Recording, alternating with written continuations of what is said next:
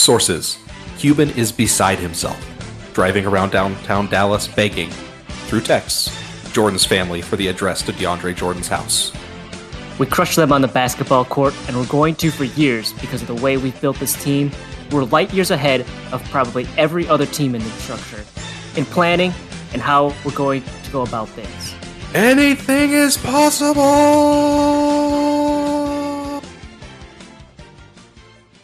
Welcome back to Backboard of the Rings. We're here to talk some NBA as usual on this show.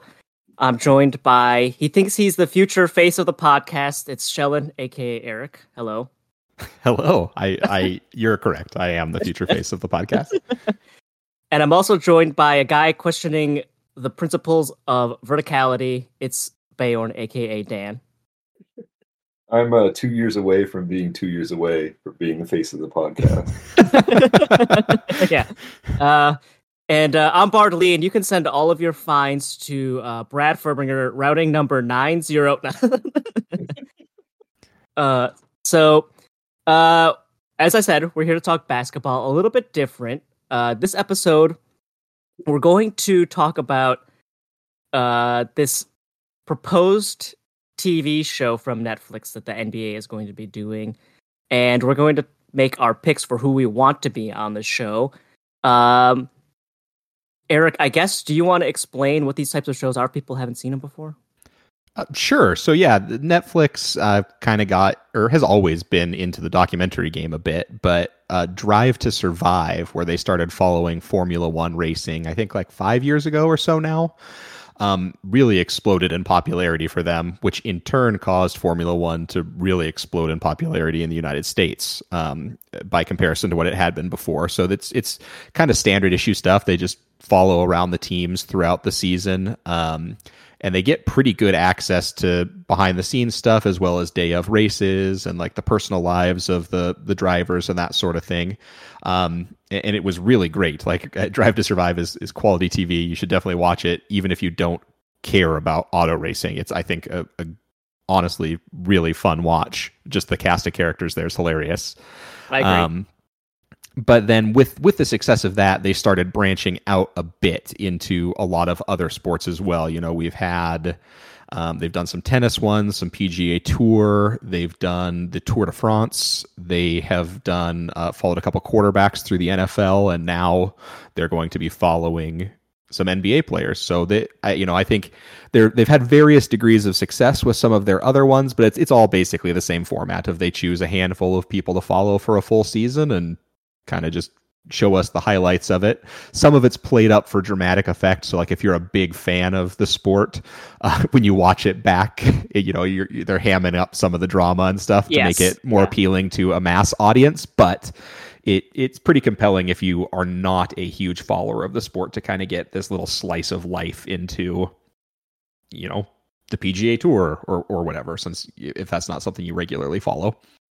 Yeah, so it's like a sort of like a documentary, but not really. It's it's sort of like a season in the life of through the eyes of certain uh, people, usually. Uh, yeah. So they're gonna do that with the NBA. The five players that they announced are going to be LeBron James. Ever heard of him? Uh, uh, Jayson Tatum, Jimmy Butler, Anthony Edwards, and a little surprising, uh, Domantas Sabonis are going to be the five players that Netflix has picked to follow during the season. Uh, so we are going to pick. So we've all brought five players. Uh, asterisk. Uh, as the host of the show, I have a list of over twenty that I that I was. I have picked five, but I have brought. Uh, I've categorized people. This is what being the host lets you do is cheat. so uh, uh, sure. Um, so we're gonna we've all brought five players, and then we're gonna basically tell everybody who we think would be fun, and at the end we're gonna pick uh the backboard five, I guess, or whatever you want to call it, that we would think would be fun to have on the show. Um, I guess one thing I'm usually pretty good about uh, lay, laying out the rules of things beforehand, just so everybody knows. I forgot to ask about this one. Did you guys pick anybody of these five players? did you avoid these five? Um, I avoided those five. Okay. I avoided them, and I don't know. I, I the one that I will say that I really agree with, and I would looking forward to seeing is the Jimmy Butler one. I, I hope they get hmm. into his whole coffee empire and whatever other crazy stuff he has in the works because I think that's oh yeah. Really... Yes. Yeah. I. oh, go ahead, Go ahead. Oh yeah, I was just saying. I think they did a pretty good job of selecting five players. Like we're we're all big time NBA fans that follow both the on court and off court stuff quite a lot. Um, but for like grabbing the average fan, you know, they've got some big time name recognition, and then the people that they have that aren't like super name recognized are on like good teams and really good players still, and could be very interesting. Like Sabonis being in Sacramento and being a European player and these sorts of things. Like I think they, they snagged a pretty good five um, people to follow. Yeah, I do have to ask you, Eric, since you have talked here now. Um, are you going to be fast forwarding through the all the Ant Junior content? uh, no, no, I will. I will not be fast forwarding through it. Hopefully, hopefully there's not too much, but we'll uh, we'll get to that at some point in my uh, in my talks as well. I imagine so. Okay. Um, and, and uh, Dan, you mentioned Jimmy. I really want to see whatever shenanigans he's getting up to in his media day photo. I want like the full like uh you know when they have those like shows with the bride or whatever and they go through everything she gets ready i want that for jimmy for media day i need like minute by minute updates on like everything of all of his strategy for his crazy haircuts from the uh, Yeah, the, the thumbnails for the Heat videos. So, uh, uh, you know, the Mrs. favorite character is Jaime Jaquez Jr. So we watch, uh, we'll, we'll watch uh, Heat highlights together. But the thumbnail is always Jimmy's media day haircut, and we will just like, she's so confused moment. Just see that and glory in that haircut, and then watch basketball highlights. Ah, Yeah, God, it, so it's good. so funny. Yeah, if people don't know, uh, when he shows the last two seasons, he showed up to media day with crazy hair, and it's a joke. Two years ago, he had these like uh, I call it like nasty dreads, like the dreads you associate with guys who just smoke a lot of weed all the time. Um, and then this year he had like an emo style haircut. Um, so it was very funny because like that's the official photo of him for the NBA. So when they put stuff up, he's got this stupid ass haircut, and it's like, oh my god, this is so dumb. There were multiple times last season where like uh you know certain like broadcast companies were using like his rendered image from 2K for his t- starting lineup picture so that they didn't have to show the the dreadlock picture which is just hilarious. So yeah. Hilarious. It was a it's a great prank and troll job by by Jimmy on that one to make a ridiculous photo that the league has to use for the rest of the season for him. Oh yeah, and, and the uh, behind this, some of the stuff they post on social media of like Bam trying to be like, I can't look at you, you look so stupid, and Jimmy being like, "This is like my Super Bowl, man, shut up," and stuff. Uh, he's like, uh, it's so funny. I love it so much. So uh, I'm looking forward to. I want that to happen. Um, so before we start, I guess the last thing I should say to everybody is because we can't predict like what's this is going to take place next season. I think, right, Eric, or is it in the? Is that right? Or in two Um, seasons? I'm not sure. I'm not sure. Yeah, Okay. I, I don't know if they're following them now. I, I imagine they're following them now, but I don't know. Yeah, I'm not sure when this is actually going to like take place. So we're going to assume our picks are going to happen this season. That's the easiest way for us to do it. Uh, there's no way for us to predict, for example, what players are going to be on teams next year, blah blah blah blah blah. So we're just going to pick as if it was this year. These are the players that we would follow this year. Right. 'Cause I think yeah, that's could just time machine back and start filming. yep. right. Uh, This is the easiest way for us to do and pick this. So without further ado, who would like to make the first suggestion for someone to be on the show? I feel like as the host, you should go first. Okay. Um, I'll make an. Uh, okay, let's do this one here because I brought this one up. I've pitched this one to you guys previously, and we had some agreement on this person. And so the the five players they picked here, I would say, are all star level players, right? Right. LeBron, Tatum, Jimmy, Ant, and Sabonis. Uh, but you don't always want just the star guys. Sometimes you want like the behind some more role player type players because they're maybe a little bit more candid or they have some more interesting things going on in their life because they're not just like so famous that they can't do you know I mean you guys watched the last dance Jordan couldn't go anywhere right he was too famous Mhm. so it's like if LeBron goes out in public it's like he's LeBron he can't go out in public you know so I picked a player who I was a role player but I thought was fun uh his Twitter is really Yeah. crazy it's uh, Mr. Breast Milk himself, uh, Josh Hart, uh, one of the Villanova boys. He plays on the New York Knicks. So uh, my pitch for him is I think he is a good player, and he's, he's he, I think he's interesting on the court because he's uh, he comes off the bench, but he does like a lot of different things for them. So like for basketball nerds, I think it's interesting to hear I would hear about how Josh Hart prepares, what he thinks about when he's playing. But um, the number one reason I picked him is because the Knicks are basically just a professional Villanova for some reason. They've got Josh Hart, Jalen Brunson, uh, Regu, Donte DiVincenzo, and Ryan Arcidiacono. Uh, so you know these are and these guys played together in college, so you know Mhm. that like off the court they're getting into crazy stuff. So uh, my proposed first player that I would like to see on the show is Josh Hart. It's a solid choice. It is a good choice. The Knicks are, you know, contender-ish, a contender-adjacent team. So Yeah, they'll, they're good they'll, enough. They'll have some slumps and some runs during the season that the documentary crew could choose to focus on depending on what they're doing. And and like you said, Hart is pretty funny off the court and on Twitter and these sorts of things. So I imagine that giving him a platform as big as Netflix would uh, bring out. I don't know about the best in him, but the most entertaining in him at the very least.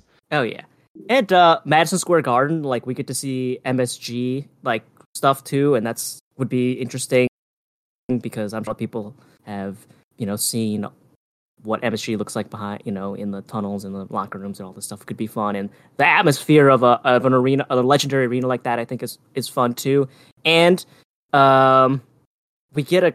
Uh, he- he's been in the news lately for some other stuff, but uh, we get a really bizarre owner too in Dolan. Mm. Uh, so if there was any Dolan interaction with the players, could be interesting too because uh, he's not popular. he's working on the sphere a lot though, but uh, yeah. So Josh Hart for me would be my my first or a suggestion for me. So uh, sounds like you guys like it too. So why don't you guys, unless you have anything else to say about Josh Hart, uh, pick somebody else here.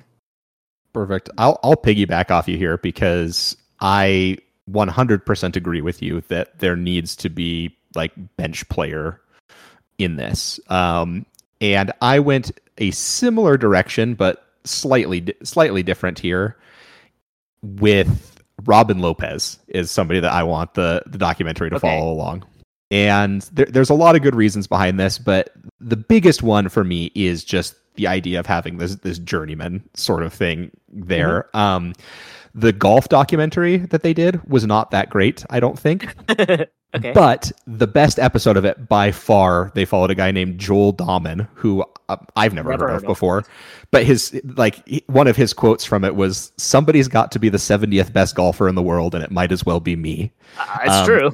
And like they followed him around like missing cuts and all these sort of things but then got to see him like almost win one of the major tournaments that year they just got lucky and were following him Mhm. um the the highlight for everybody of the quarterback documentary was just kirk cousins like suburban dad antics and Kohl's cash and stuff off the field Shopping at Costco, I'm sure. and like drive to survive they didn't even get um mercedes um or ferrari the first season of it and because of that folks like daniel ricciardo and christian horner became just like the stars of the show who you know would be kind of behind the scenes people otherwise. So i think getting some of these big personalities that you, you know lopez has been in the league for a long time he's he's on the bucks who are contenders so you get to see a little bit of a window into them. He's on the team with his twin brother uh, brooke there as well.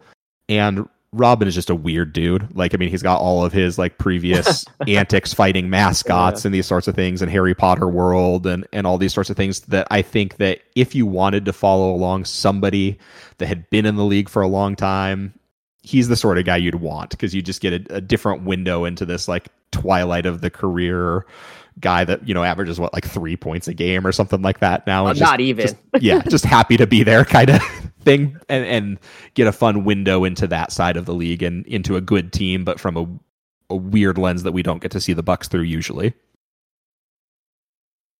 Yeah, I like that pick. Uh, I, I one thing would be interesting is Robin and Brooke are known Disney adults, right. And uh, is Netflix going to want to do advertising for Disney? By because like we have to get that. We have if if this is if they're in it, hundred percent, we have to get content with them at Disney. Um, either because this year, uh, Brooke's not making it to the All Star game. Uh, and I can't think of any of the like ancillary stuff that he'd be going to really. So, you know, Brooke and Robin are gonna have time off. So we would need them at Disney. If it didn't happen, why do it, right? Yep. Um, but yeah, I like I like that's an interesting pick. That's fun. Yeah, he uh, just recently, uh, they played the S- yeah the Spurs game. He and the Spurs mascot, that coyote, whatever, they traded signed jerseys. So like, uh, yeah, he's a he's a weirdo. Yep. Love it. um, I Yeah. have to agree with that choice because I had the Lopez brothers as one of my choices, which I know is technically cheating, but that's fine. I wanted a two for one. But yeah, it's a great choice. It, yeah, it's kind of like if you pick one, you get the other because you know that like there's no way they're just gonna follow just one of them. You know that there's gonna be a lot of content with both of them. So uh, I think it's fair to pick them both. Uh, so we know you picked the Lopez twins, Dan, but why don't you tell somebody else that you had here? Okay, so this is definitely um, not a star player, and it's more just yeah, it's my own particular weird aesthetic. But I, I want to I want Boban Marjanovic to be. Um, Yes. Oh, okay. I had him on the Uh, short list and- here. Yep. there was a whole Bobby and Toby thing when he was on Philly, and obviously I think he's on like Houston now. He's on Houston. He's basically almost out of the league at this point, but. Mhm. Uh, I loved when he was on the Mavs. I was honestly, it was another one of those players like uh, the missus has very selective opinions about the NBA, but very strong ones where she has them. Like you know, um, Jaime Jaquez Jr. is her absolute favorite player in the league, and Boban is probably her second favorite player. And when she found out that Dallas had let him go, she was visibly upset about it. So yeah, it's uh it would be it would be fun. Even even for the stupid reason of he's so he's such a massive human being that just seeing him in public is kind of comedic. oh yeah. Um I don't know if you guys have ever seen a picture of him next to his wife, but his wife is actually a normal sized human being, but next to him she looks tiny and it's just it's funny. Many things about him are funny because he's he's such a Just giant. so comically large. Yeah. Yeah, and he he knows it too. So, like, uh, I think I showed you guys. He posted on Instagram him with a a regular size Uno card in his hand, and it looked so small. It looked like, like a freaking like cashew in his hand or something. I was like, what the hell is this? like, Yeah, yeah. That, that, I saw that photo and it totally looks fake. yeah, I showed it to my coworker, and she was like, "That's fake, right?" And I was like, "No, this guy's really this big." And I was like, "This is real." Uh, I've seen those Bobby and Toby goldfish commercials. I've seen them. Um, yeah, I, I had Boban on my long list of players, kind of similarly uh, for all the same reasons as you.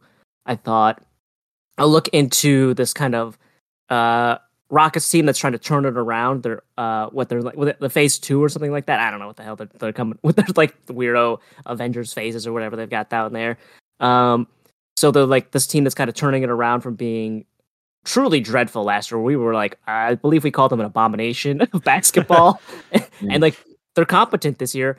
Obviously, this gets me into the Fred VanVleet takes. Of course, I love it. Uh, um, but then, uh, I mean, as well, we know that he is interested in acting, as I have brought up a million times on all sorts of COTR things. Boban and John Wick Three. Uh, you mentioned his commercials, so we'd also get Boban going out and filming these commercials too, which I think could be fun as well. Um, so I like it. I thought, it, uh, like I said, I had him on a on a long list of players I was um, interested in. Yeah. Yeah. I mean, and he's there's no way that his off the court stuff wouldn't just be super interesting just because of how big he is. You know what I mean? Like, eh, Yeah, I wouldn't even really care that much about the the the rockets and that sort of stuff. Like, obviously, it'd be cool to see, but j- just what he does on his daily life outside of basketball would be just fascinating. I think. He's like the only person in the world who could hold that original like Duke Xbox controller and wouldn't complain it was too big. Yep. Uh, um, so I'll go here, and since we're talking about big guys, I'm pretty sure multiple of us, maybe all three of us, will have this player on the list. So let's just get out of the way here. Uh, Victor Wembanyama. Let's I go. mean, we've talked we've talked about this guy so much. I mean, again, I basically dedicated an entire like premise of a podcast to being talking about him. So of course, you know I love him. Um, it's just there's so many things to talk about with why he would be an interesting player. You have a god awful Spurs team. Uh, so it's like, okay, what's that like, right? What's like it being on a huge loser team? Um, you've got a legendary coach and Pop. So what's it like to see Pop. We see it. We see him coaching in some clips, but it's like, what's it? What's it like to see him coaching Victor? Like, what's he telling him? What's he like letting him experiment with? What's he really trying to drill into him? Um, of course, he's just a freak. He's like so tall, it's crazy. Um, so again, the, the tall thing would be like so wild. And then, um, there's been so many profiles about the way that he like prepares his body. Like he does like stretches for like his feet and stuff. So like, I think that's interesting. I know most people would be like, who cares about watching a guy trying to make sure his feet don't fall apart? But like the history of basketball tells us tall guys like this, their feet don't work after a while, right? So like, I'm so curious about his regiment and stuff. And um, off the court, uh, I would love to go see him eating food in Texas. My God, like that would just be amazing. Because kind of look at the Giannis thing. Remember when he the, the the famous like corn dog and like uh smoothie tweets or whatever. Victor is also experiencing some of this stuff for the very first time. Like we had like the the burrito, um, or, yeah, the breakfast burrito and all this stuff. So I want to see that. And uh, I think, unlike Victor's teammates, I'm actually going to pass the ball here to one of my teammates because I think I know something somebody else wants to talk about here with him. yeah, uh, I'm gonna I'm gonna jump in front in case you were passing it to Dan. Uh, um, yeah, so all of those things are 100% true, and we'll we'll get into it as I go further down my list. But I thought it'd be interesting to capture just a bunch of different players at different stages of their NBA career, I think would have been an interesting way to do the documentary. So grabbing like the next big thing as a rookie obviously is amazing, but the the profiles about him being a huge fan of fantasy author Brandon Sanderson just make me love him even more. Um, you know, obviously we've got the the shard board of the rings uh, little mini series on the second feed here as well. Matt and Mark and I are gonna be coming with another episode probably next month of that one as well for a little bit of cross promotion here on the backboard version of things. But it's just fun to see that crossing streams here a little bit. Um, the the article that just came out yesterday said he he saved the like climactic finish of book two of the Stormlight archive before a game so that he could read it and get himself hyped up, and then had a triple double, which was against the Pistons. so I don't know it really we can really yeah claim that the book helped him there. He he might have been able to do that without sleeping the night before. Um, but the Bucks are only up two, man. oh, that's fair. That's true. Forgot that's going live here. Um, but yeah, I mean, for all the all the real basketball related reasons, but then you know it's just hilarious that like I've been a Wemby stan since like three years ago when I first heard and watched the highlights of him as like a 16 year old in Europe. You know, we we had an NBA draft preview and these sorts of things like a year out where we were both like Wemby, like yeah. who's tanking for Wemby uh, episode of this thing. Like I, you know, I'm I'm a huge Wemby fan, and knowing that he's a fan of you know probably my favorite like guilty pleasure popcorn books out there in the world as well. Uh, just so good, so good. So uh, I'd love that we'd get some Sanderson on the Netflix documentary. Maybe more people would read it. Maybe we'd get a Amazon adaptation that they'd ruin and I'd hate. It'd be perfect. It'd be a, a great way to to just tie a couple of my favorite things together. Yeah, I mean, wouldn't you be fascinated to see what type of stuff? Because he's like really well read. That's another thing about him too. Is like he's like this like really smart. He's not just like a, a jock. He's interested in all these other things too. So it's like, wouldn't you also be interested to see like what other stuff he's into? Yeah. Like from a fascinating standpoint of, I mean, he's an uh, 18, 19 year old French guy coming to America. What's this guy like? What's he going to be doing? What's he up to? You know, he's not. He's not one of the, the players who's just online streaming themselves playing like FIFA and Fortnite, you know, or Warzone. It's like he's doing other stuff. And um, importantly, I should have led the podcast with this. He also says he grew up loving The Hobbit and Lord of the Rings. So this podcast yeah. forever now is Lord of the Rings adjacent because we're going to talk about Wemby and probably every podcast for the remaining future of our lives, probably. so, um, yeah. Uh, Dan, I assume you also agree with Wemby Oh, you yeah. want to see him in real life, so. yeah, no, I mean, there's we have plans in the spring to drive down to San Antonio and catch a game. So, I I agree for all the reasons already mentioned, and he, he just seems like an interesting guy. I, I, as someone who reads way too much, I uh, I immediately relate to his kind of nerdery. Yes. Yeah. Yeah. Absolutely. Totally. Um, Eric, I'm guessing you had Wemby right on the. On Oh list? yeah, I had Wemby listed at, at, at my number one spot. My the Okay. person I most want to see. I kind of figured, but why don't you give us another one then? Okay. So I guess I've got Lopez as the journeyman player out of the way, Wemby as the rookie. So I want to have a rising star in the league uh, on there as well. And you know, there's a lot of good ones to choose from. I think Ant on the Netflix documentary is a great representation of this, but I am going with uh, Tyrese Halliburton. Nice. I think that the Pacers kind of bottoming out a little bit, the big Sabonis trade, getting him there, kind of being a win win for both of those teams. Uh, the All Star game being in Indianapolis this year, him oh, definitely forgot about that. Yeah. going to be there um, for it is just great. Eh, You know, I mean, I, I picked him before the Pascal Siakam trade uh, happened, but that makes Indy, I think, even more interesting. I think Mhm. propels them to a point where I think you'd almost be disappointed if they didn't grab a top six playoff seed at this point. And he has just been insane. Like he, the, a couple of the games that you know, he's got those multiple twenty assists, zero turnover games um, just absolutely killed the Bucks basically every time that they played.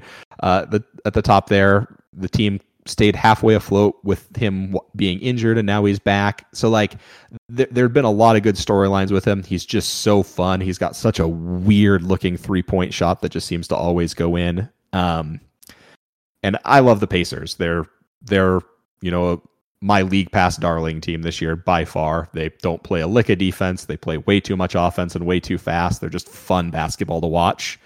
So I think getting to kind of follow along a basketball crazy city like Indianapolis that isn't very high profile for people that aren't from the surrounding area and a player that you know that entire city has basically fallen in love with and adopted instantly uh, would be great. And then you've got the added benefit if you really wanted to to spice things up and mix things in there that it seems very very likely that Caitlin Clark's going to the Indiana Fever uh, with the number one pick in the WNBA draft, and she's like you know the most hyped college player in NCAA women for I don't know I don't know how long maybe ever. Uh, so you get to maybe add a little bit of that in to have two Iowa folks leading their team since Halliburton's from Iowa State. Um, I think there'd be a lot of fun storylines to follow with Halliburton there in Indianapolis. I think Caitlin Clark's going to go to the Pistons. So Maybe. I, I think the WNBA draft happens first, so it, it'd be interesting Ah. to see how the draft rights work, I guess. But uh, yeah, she's probably a better prospect than any of the the men. So, um, yeah, Halliburton's a good pick. Uh, I guess when we didn't mention it with with Hart was like the the in season trade because they got OG. So that's also interesting too. Like, how is the Mm. dynamic of a team changing with the guys coming in and out? Because that's always like, um, I don't know if you guys ever watched Hard Knocks. I've never watched it, but people often talk about there's like that episode where like they cut guys and Yeah. what that's what that's like. That's kind of like a, we get the dynamic of like these teams shipping guys in and out. Like, um, the Knicks obviously gave up players who are actually like useful now. The the Pacers, Bruce Brown's really good. Jordan Nwora is like whatever. So it's not, and um, so, and obviously they're getting a, I think a more of an impact, uh, player than OG. I think. I think Siakam is a number two guy. Um, and so like we're gonna get this interesting on the court thing where it's gonna be. I mean, I guess we can just talk about the trade here because we we can just go to straight like real NBA talk here. Like, obviously, adding Siakam, the the pairing of Halliburton and Siakam should be really good. He fits their style of play where he likes to run.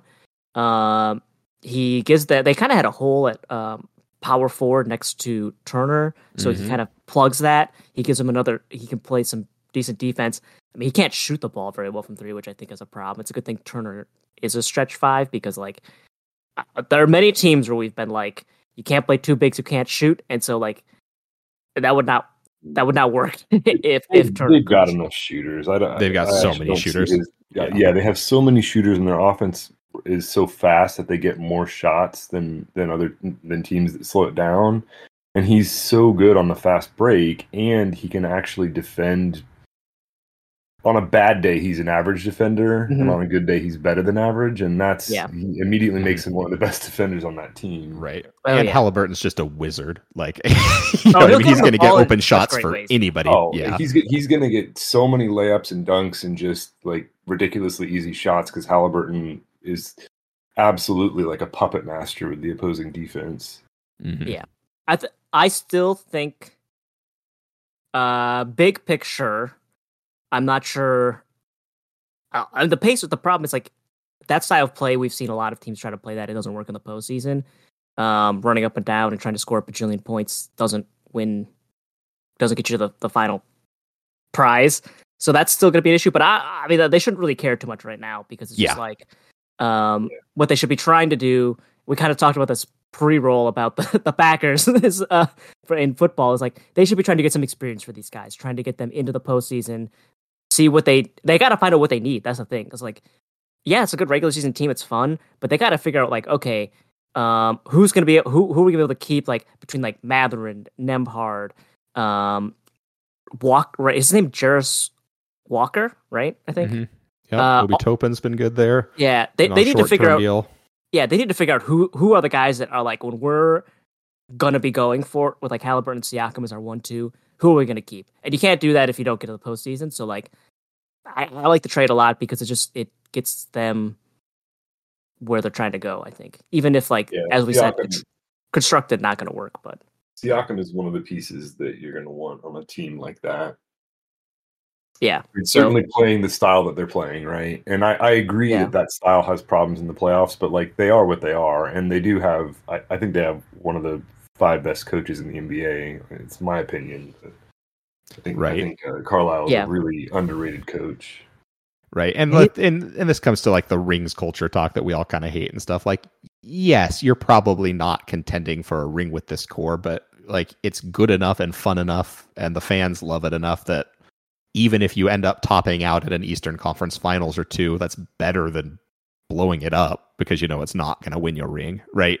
Maybe you Yeah. get lucky and and you get the right piece somewhere down the line, and that's worth it. And if you just get a handful of fun years of contention, that's still really good for a team like Indianapolis, who was never drafting near the top of the lottery anyway.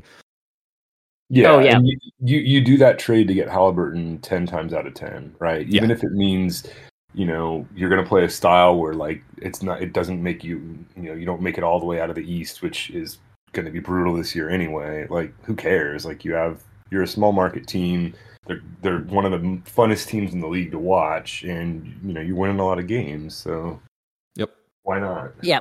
N- No one's coming to Indiana as a free agent. Uh, like, look, I root, also root for a small market team in these no-name places. Like, no one's coming to the Bucks. No one's coming to Indiana. No one's like, yeah, sign me up. Like, that's not what free agents do. So, like, you got to make trades to like improve your roster, and uh, so th- I think it's totally fine. And and also with the the way that the tax is going now too, and these rules, you can really only have like. It's really going to be a real. Realistically, you can only have like two max guys now in the, Mhm. going into the future. So like it's gonna I think level some of the, the playing field a little bit where you're not gonna see these teams loading up with a lot of like stars. So it's like if we have Halliburton and we have Siakam and we think that they're two of the top thirty guys in the league, and then we fill it out with good role players, like you as long as they Yeah. said, as long as they kind of adjust their style to be to be more defensively solid, like you'll have a, a chance at least in a, in a year where, you know, maybe who knows, right? We could see some injury and you could or you, the bracket breaks right for you where you just get favorable matchups and I mean who knows, right? So it's you got to yeah, you got to at least try. So I'm I'm totally fine with it. Yeah, even this year, if they get the right seed, they they make it through the first round and then sweep the Bucks into the conference finals. So should be perfect. I mean, I think you mean that's the first round matchup. Let's be real. maybe, maybe I think that's a likely first round matchup. Like if the Bucks get the two and three the six or two seven. Yeah, or two seven, yeah, I think I think we could see that. Um, I think that's a good pick. Uh, we'll come back to the Pacers in a second too, but um, I like I like Halliburton as a pick. Um, obviously love it, Wisconsin guy. So uh, love to get some maybe some uh Kwik Trip sponsorships in there for him to get him some more money. So uh, good pick. Uh, Dan, why don't you tell us somebody on your list here? Yeah, I'm just going through and marking off ones. It's funny how we have a lot of uh, a lot of overlap. Similar Um, things. Yeah. Gonna So I'm gonna actually go Nikola uh, Jokic Joker, Okay. and Mm. sounds like a weird choice for anyone that follows basketball because he basically hates all things media. Like even after winning the championship, he's Yeah. like, I just want to go home. But that's exactly why I picked him. Is I'm envisioning if you can imagine a a quote unquote basketball episode where like 30 seconds of, of it are highlights of him doing the Sombor shuffle and just cooking dudes, that are trying to defend him. and then the whole rest of the time is him sitting and watching horse races in Serbia and talking with his family about like which horse he thinks is going to be the cool one to bet on. That's what I'm here for. Yeah, didn't he? He went to that. Uh, what's that place in New York City or whatever? He went to that one uh, in New York after they went played the Knicks late at night to go watch the track. It's like so. Yeah, you like if we if we did it this year, you would get that, which would be hilarious. Like here we go. We finished the game at MSG, and Jokic is getting in a taxi and uh, going and watching some horses at like 10 p.m. at night. Atlantic City or what? What is it? Um, no. Ah, damn. What the hell is the name of that place? Or was it like a casino or something? No, it's an actual track. This is great. I'm googling. Oh, gotcha. Um, let's see. Racehorse track Belmont Park Jokic. is apparently the Google it says is the famous one by NYC. Um, yeah, must be it. Yeah, I'm. I'm not. I'm not a horse I'm not a- racing me aficionado myself, so I don't know what it would be. I, I just. I think it would be really funny to have a basketball. Yonkers. Yonkers. Oh. Yonkers, a basketball player that good who's not really interested in basketball, even though he's one of the best players in the world. I I, th- I find that very amusing. Yeah, and like this is our pipe dream Netflix lineup, right? Like we know that Oh, yeah. he would Oh, 100% say no Oh, if he was approached to it. But Absolutely. if we could get him and could actually get access to him, yes, that would be incredible. Like, can you imagine like getting an evening of following him and his brothers out clubbing in Serbia or something like that too? like, Oh, fantastic. uh, it's not gonna be. We're not gonna put, be able to put that on TV, dude. no, definitely not. It's like because like one person gets a little too close, and like I don't know if you guys have seen when the cameras will show his brothers in the crowd and like in play like you know high intensity playoff games where like another player will say something and you see his two massive Serbian brothers stand up in the stands and I'm Yeah. just like, like, Start I'm yelling, watching yeah. at home and, and and my spine is tingling. I'm like something bad is about to happen here. I can't believe when you when you see how big Jokic is. It's like, oh, he was the baby brother, got bullied all the time, and then you see his brother's like, oh, damn. Like, yeah, he is the runt of the litter, which is which is quite a quite a thing to be able to say. Oh, yeah. Um, And Okay. one thing with him too is that like I think a lot of other sports we have a lot of like mic'd up sort of things where we we do get to kind of see how players act on the field and these sorts of things. But the NBA we we don't have a lot of like on court audio for players. Uh, for a lot of probably good reasons, but I have to imagine even just Yeah. getting to see Jokic in practice or in a game with just you know how crazy his mastery and command of the offense is, like being able to see how he runs things and like hear him running things even in a practice setting would be I think very very eye opening and interesting. Like, yes. is he is he yeah. just a quiet person that always knows exactly where everything is and just always making the right play? Like, i there's probably some of that, but you know that there's some directing and and conducting going on that would probably just amaze people that don't have a a ton of basketball knowledge or or even us. Like, I'm sure we would be just flabbergasted by it by some of the things. It's like when LeBron was telling people what. Uh, what play they were going to run, sort of things. Like you know that Yes. he he absolutely has to have that sort of basketball mind too. Yeah, I was gonna say the same thing. I would want to see him in a film session and being breaking it down and being Yeah. like, tell, telling guys like, "Hey, you should have been one step over to the left here, and you would have been like wide open or something, or then you would have been able to see this guy cutting into the the underneath the basket into the dunker spot or something, just to see him like." And he's saying in practice, I guarantee, as they're running stuff, like he's telling guys that like, no, don't be here, which looks like the exact same spot as here, but it's different, you know? That I'm sure that like something in his brain, he knows that like you need to be half a step further down the, the three point line into the corner or something like that, you know? So it's like, Yeah. yeah, yeah. I would love to see his brain and see uh, how it how it works. Um, And I'd love to see the horses. oh Like yeah, Dan well, so good. uh, was it in the preseason or whatever where they showed there was a, a clip of Jamal Murray sat down next to him and he was like, What are you doing? And he was like, I'm buying horses or whatever. and Jamal's like, Oh, okay. He's like he's buying horses on his phone during like break time in practice. It's like, my God. Um the league will love it too because it's promoting gambling. So we know the league loves gambling now. Ugh, yeah. So we can get a star who's Funny how addicted to they did a gambling. U-turn on that. um so uh for my player here since we did this team already i'll i'll propose a different player from the same team. You picked halliburton. I'll pick miles turner.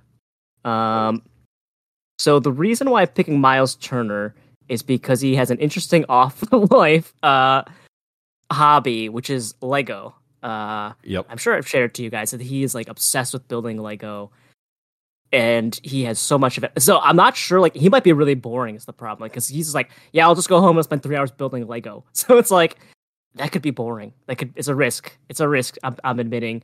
Like, he could just be three hours of footage of him just assembling a Lego set.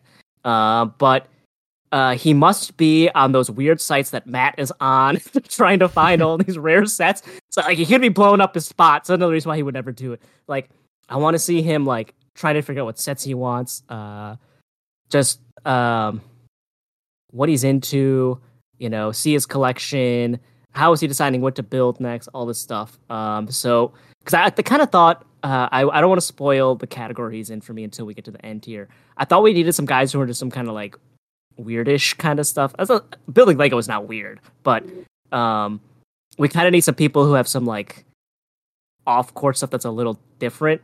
So I thought Miles Turner might be kind of fun. And then we talked about all the, the Pacers stuff because I was like, oh, because we get, you know, I don't, we don't need to go over that again. We get the trade, we get the rising team, we get, uh, well, we get, we, we did not mention this. We importantly, we get the locker room scene with pop the ball.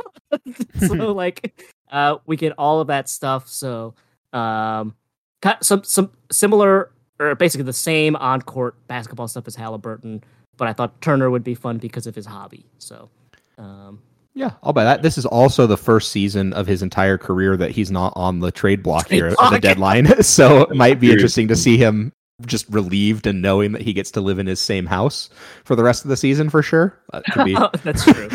That's he doesn't funny, have to move all of his Lego sets. It's awful how true that is. It is. I never thought about that. Yeah, because we didn't know previously that he was a huge like Lego addict. Like, yeah, that would be like, yeah, because Lego sets are huge, and so it's like, well, yeah, how would he have moved all that crap to like if he had gotten traded to I don't know, uh, Golden State or something like? Yeah, my God, how would that have happened? Um, or the Lakers? Yeah, crazy to think about.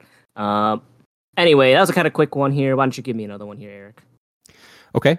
So I am going to take your guy that you want to see for all of the like different off-court stuff and I am going to choose the person who is the undisputed NBA king of off-court stuff that we would expect from a multimillionaire athlete and that is James Harden. Mm. Oh, And okay. I think that he Wow, how much can we would- show? well, we're not going to be able to see all of that, obviously. No off the court stuff. Thursdays at the club. Right. But I think that Harden would be a fascinating follow because he is, you know, at what his like third stop now in the ring chasing portion of his twilight of his career and has somehow been well, I guess maybe in Philly it would you can't say he was better than we thought he was going to be, but like he's been better fit for the Clippers than I think anybody could have imagined him being. Uh, there, the team has been legitimately great since he's been inserted into the starting lineup. A lot of that has to do with Kawhi Leonard just being amazing, but right. um, I think that getting to see like one of these vets, former MVP, you know, basically just ran into the Warriors at the wrong time of his career, um, with one last probably like th- this. This feels like it has to be the last season at this point where he actually maybe has a chance to get a ring. Uh, would be a really interesting follow because e- either you get that elation, you know, that that crazy like wow, we finally did it feeling, or you know, like he tears his hamstring and Kawhi Leonard tears his Achilles again, and you know, we get the same old Clippers story.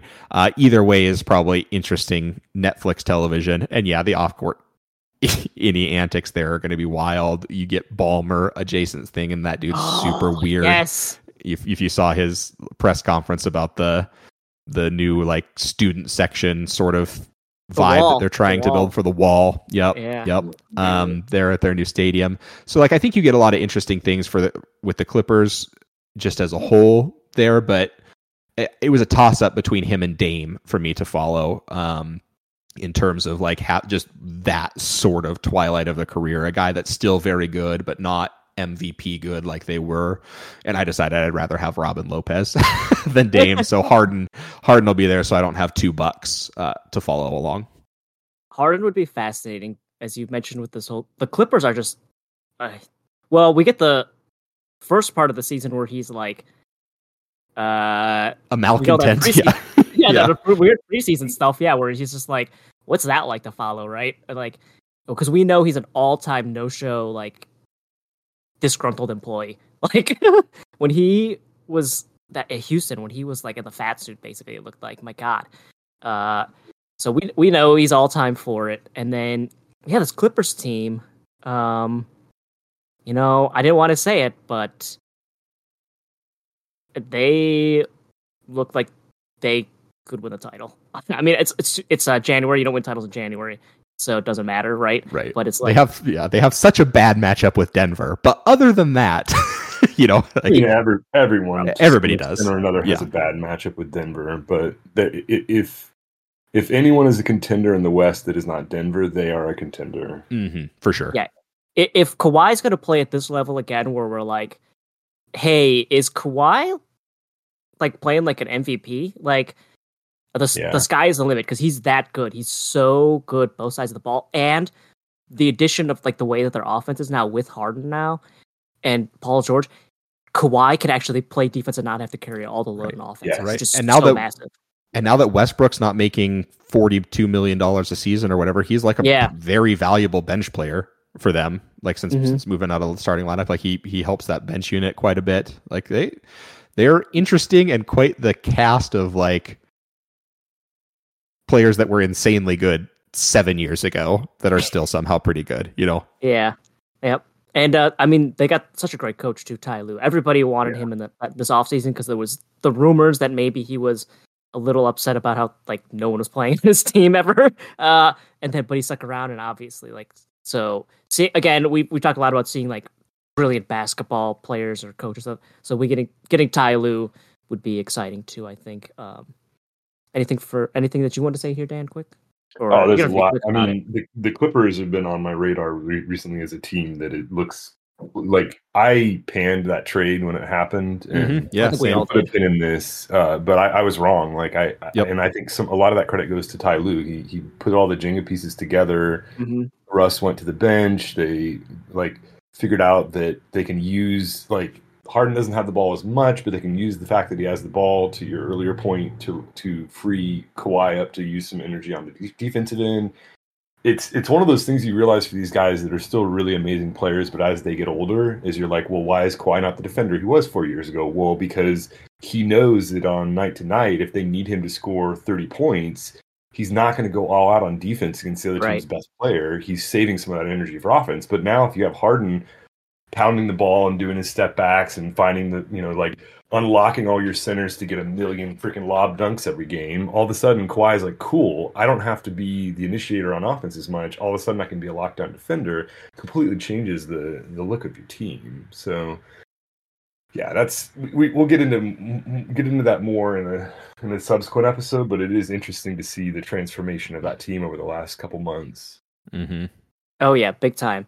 Um, and I, and also people have talked about this on podcasts and stuff too, but the stories of like Harden and uh, Zubac, basically James Harden being like, "Hey, let's practice pick and roll," and Zubac being like, "Oh yeah, nobody's ever practiced pick and roll with me ever as my ro- as a as uh the point guard," and like. That's so crazy for us to think about James Harden being a good teammate because we're so used to him just being a malcontent all the time and just going to the strip club all the time. But like him, like trying really hard to make this work, and like that's been one of their like revelations too. Have been like they've made. We always used to be like Zubac. He just you know he can't do anything on offense. Like he's not good.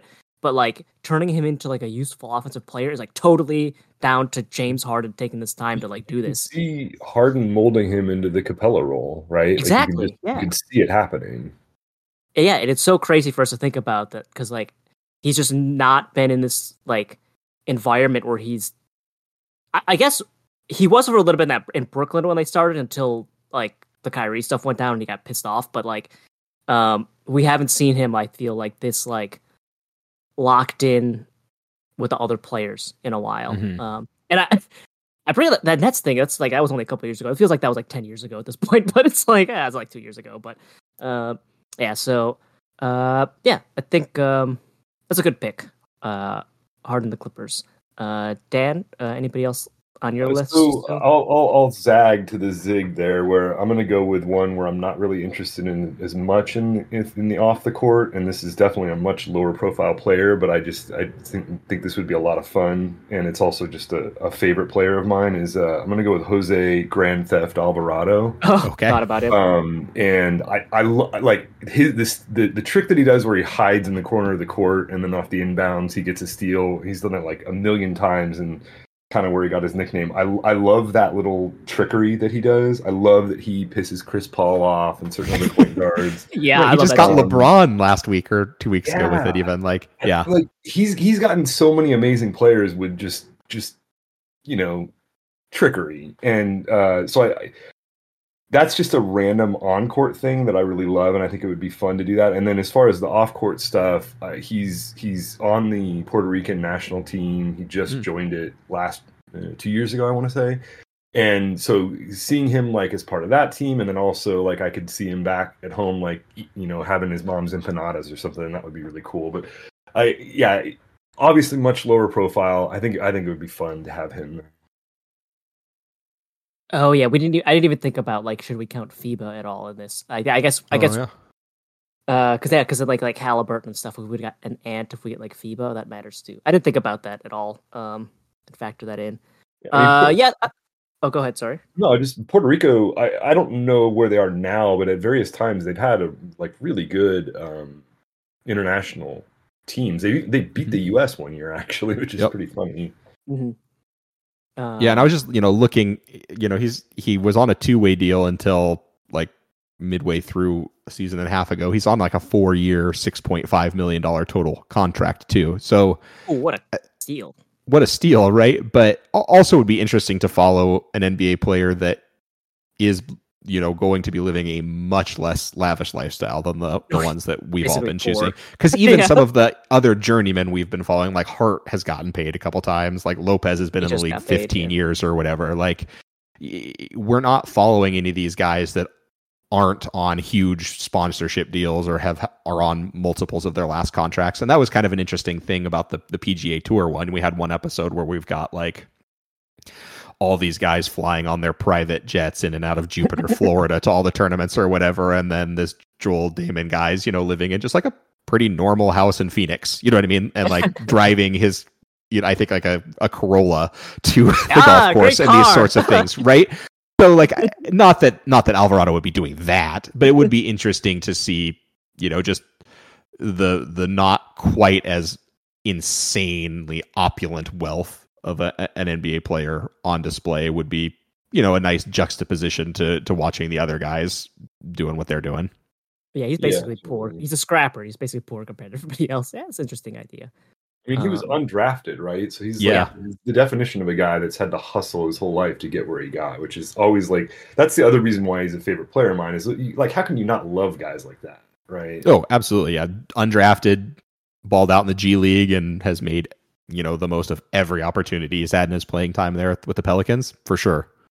If you're a Phoenix Suns fan, I guess then you're not a fan. uh, yeah, and I think uh, you know you've talked about all the on uh, course. There's also or some of the other stuff, but like uh, Pelicans also an interesting team to, to be following for a season because they are a team. I think every time we talk about the Pelicans, we're always just like, I don't know what to think about this team. I'm confused because like talent wise, they're pretty good. I mean, like obviously, I mean we'll talk about and I'll get into Zion, Ingram, McCollum. And they got uh, guy from 1920, Herb Jones. Um, I think Dyson Daniels has been good for them. Trey Murphy.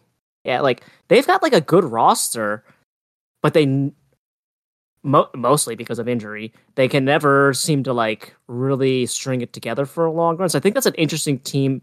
Right now they're in fifth. I'm looking at the standings. Mhm. Um, so that's an interesting team where it's like following them and their trials and tribulations through a season would be fascinating because it's so up and down for them. Because did earlier in the season didn't we get that quote from Zion where he was like talking about buying in or whatever? And it's like, Mm, oh my god, what is going on with this that was team? a red flag quote if ever there was one. Yeah. yeah, and now they're like they're in fifth. They're looking pretty good. Um, it, it, it's good. I think it's tough to crack the top four in the West right now. If, you, if in reality, if you think about it, but it's like they're looking pretty good again. And it's like, uh, you know, last year before the wheels went off, they were weren't they in first like around this time of the year last year, or something like that? And it was like, Mhm. uh, so they have the potential, the talent to be good, but they can't quite get there. So I think it's interesting to see this team that's like clearly talented. Everybody knows it, uh, but they can't put it all together. They can't get to where they probably should be. And what's it like to be following a team like that? Um, it's a lot to to Zion, and, and so like getting a glimpse into Zion and his lack of work ethic probably or and, and stuff would be interesting as well. Um, to see what's going on with with all that stuff. So uh, I I like it from the the team pick standpoint too. I think the Pelicans would be really uh, an interesting team to follow. Thank you. Um, so let's see who do I got left here? Okay, I got uh two players left. I want to save one of mine uh for a specific reason. I don't think we're going to be able to stall long enough, but I picked a player who's the reason why I picked him. He's in an interesting time of his career. He's on one of the most high profile teams in the league. Um, I would not say he's not on the most high profile team because that's the Lakers, and this is not a Laker. Um, there's a lot of talk about his money, uh, and what. oh, you know what I'm doing here, Shelley. Oh, I he, he's who I've got as my last spot here too. Okay, and um, I don't want to spoil again another player. I don't want to spoil because I broke these people into like categories or whatever. Um, we also know he has some interesting off-field, uh, off-court uh, things going on, such as his love of scaffolding, his Yep. boating, Mhm. and all sorts of things. So I picked Klay Thompson. Yeah, Uh, absolutely. I just I just think he's has he's in such an interesting time of his career. And in, if we were following a player, he's um the 77th best player of all time according Yeah. to to uh, some list. um so we know he's he's he was and that's the important verb here. I know passive voice horrible, but he was an elite great great player. He is not anymore and he's on a massive contract. There's a lot of talk about like his money. Are they going to extend him? Are they going to trade him? Are they going to ask him to take a pay cut? His ro- his spot in the rotation, he is not honestly, in my opinion, he's not playing like a starter level player anymore. But he's got too much clout on the team to be put on the bench. Um, all this stuff is so interesting about him and where he is in terms of his basketball stuff. You know, I, I'm just, I- I think we would all agree, just impressed that he still plays at this level, considering all of those injuries he had back to back. Just him even like playing at like a decent level is impressive enough. But um, I just think he would be. He's also like, I think he's pretty candid too. So I, Yeah. I mean, there was that famous interview when like he told Chuck he was like, when you said like I can't reach that level anymore, that like hurts for you to say that to me. So I think like he's not a guy who's gonna just be like. I think he would give you interesting things to to listen to, or and he would like not be like hidden away. So I, I feel like he would be open. Um, and also I just want to know about like uh, I want to see him boating. yeah, And it's his, definitely. and his dog is adorable. You got to add Yep, that. Rocco. too. Yep. yeah. Well, I don't want to bring that up with, with Shellin here because I know that he's gonna fast forward through all those sections. So um, No, I said we'd get into the Ant Junior thing later in the show, and this is what I meant. You know, I would totally, I would totally watch Klay and Rocco. Um, they, they, they have a bond that I have been along with the ride for for his entire career. So I, I'd be okay with the Rocco content, definitely. Okay. And yeah, I mean, like we're saying, if if I get to ha- hand pick and choose the five players for the show that I want to watch, of course Klay was going to be on it. Like there was no question about it. Um, you know, like I'm obviously intimately familiar with the start of his career. You know, knew him at Washington State and all these sorts of things. So getting to see that early stages of career, great. We're definitely at some point getting some sort of Warriors documentary after these guys are all retired and it's all said and done. Probably won't be like last dance level good, but I, I can't fathom a world in which we don't get a, a light years ahead pot or um documentary or something like that. Oh you know what I mean? Um for for the actual dynasty Uh. there.